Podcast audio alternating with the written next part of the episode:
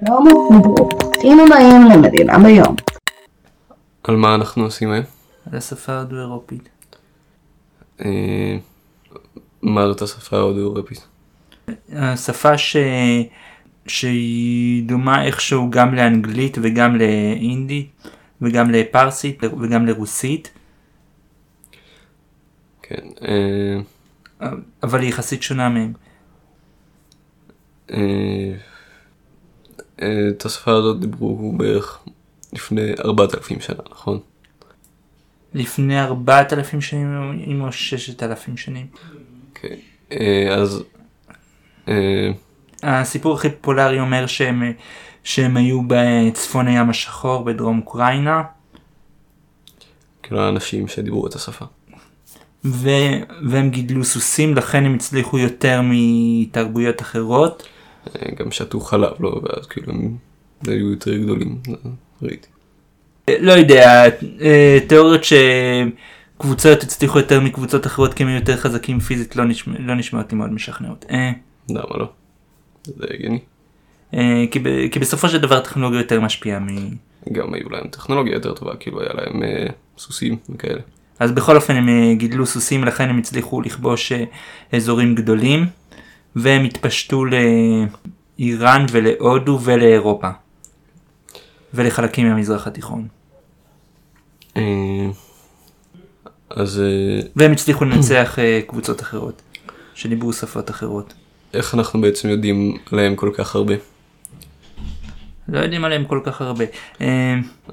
במאה ה-18 היה איזשהו אנגלי שנהיה שופט בהודו, אבל כדי להיות שופט בהודו היה צריך ללמוד את השפה ההודית העתיקה, שקראו לה סנסקריט. וויליאם ג'ונס. כן, אז הוא למד את השפה ההודית העתיקה והוא גילה שהיא דומה ליוונית ולטינית. לכן הוא המציא תיאוריה שהיה לה כל השפות האלה מקור משותף. אני חושב שכדאי להדגיש שהוא לא המציא את הרעיון של משפחת שפות. כאילו האירופאים כבר ידעו על משפחות שפות הגרמניות והלטיניות. הוא פשוט העלה את הרעיון של משפחת שפות של משפחות שפות, כאילו של השפות הגרמניות והלטיניות וההודיות. עדיין זה לא ממש, כאילו איך גילו את כל כאילו איפה הם חיו לא גילו, זה תיאוריות. יש תיאוריה אחרת שאומרת שהם חי בטורקיה והם התפשטו בלי מלחמות. אז למה חושבים ככה? לא יודע. מה אנחנו כן יודעים בוודאות? שיש כל מיני מילים שהן מתפזרות לפי חוקים מסוימים, ושכנראה בפרוטו-הודו-אירופית היה את הצליל הכי נפוץ בשפות הודו-אירופיות יותר מאוחרות. אני חושב שזה מנוסח באופן לא ברור קצת. כאילו, נגיד, הדמיון הזה בין כל השפות, במה הוא התבטא?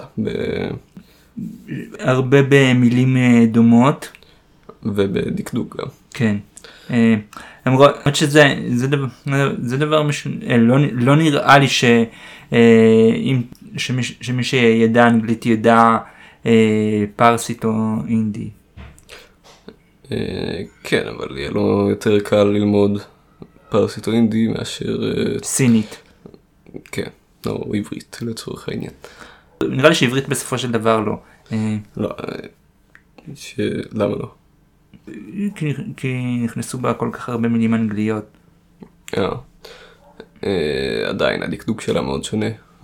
זה החלק הקשה יותר. אני חושב. בכל מקרה.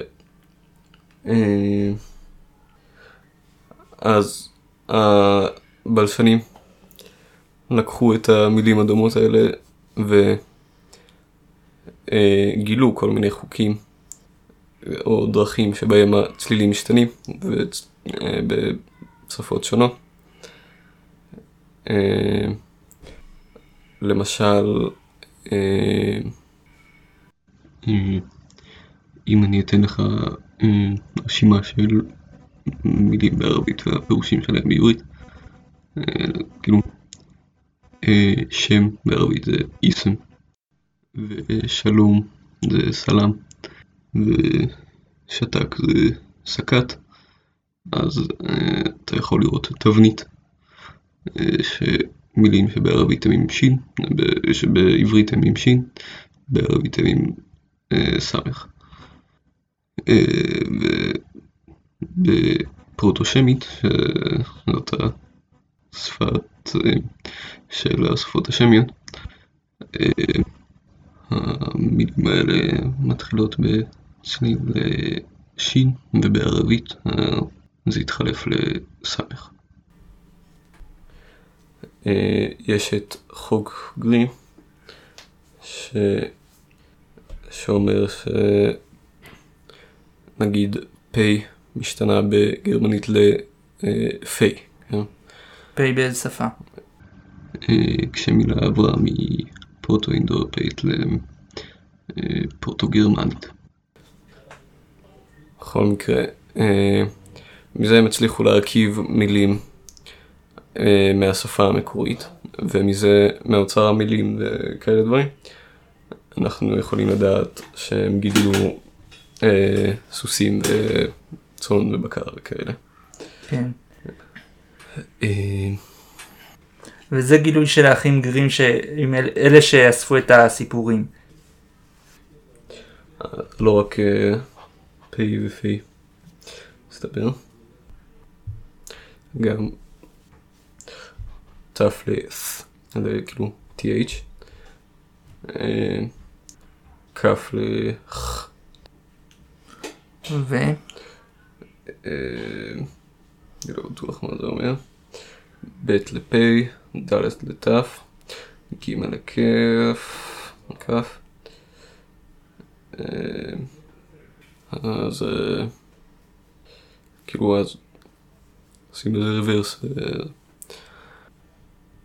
אז מה? אז יש לנו כל מיני דברים על התרבות שלהם, עם כל המילים האלה. איזה דברים? למשל,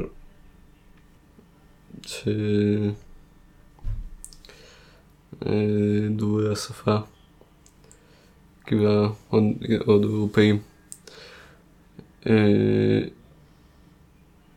היה להם מילה אחת גם למרח וגם לאורח, גהוסטיס או משהו כזה, שאומר זר שלמרח יש חובות אירוח כלפיו. שזה אומר כאילו שהאורח והמרח עושים אותו דבר ומתישהו הם יחליפו מקומות. ומה עוד?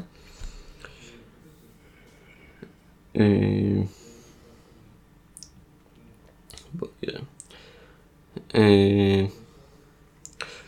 יש מילים לאבא ואמא, כאילו פטר ומהטר, מהטר. כן. וגם בשביל אחי הבעל, כאילו גיס, או מה זה? מה זה אחי הבעל? אוקיי, יש גם מילה לנכד, נפטוס. כל צייצה זכר שאיננו הבן. כן. לא הבנתי. אוקיי, מזה מסיקים כל השמות לקרובי משפחה, שזאת הייתה חברה פטריארכלית, כי יש יותר שמות קרובי משפחה זכריים מקרובי משפחה נקביים. וכשהכלה התחתנה היא הפכה לחלק ממשפחת החתן.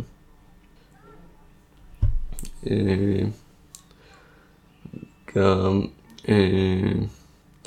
לא היה להם מילה לים, מה שאומר שכנראה הם חיו כאילו לא לידי. ו?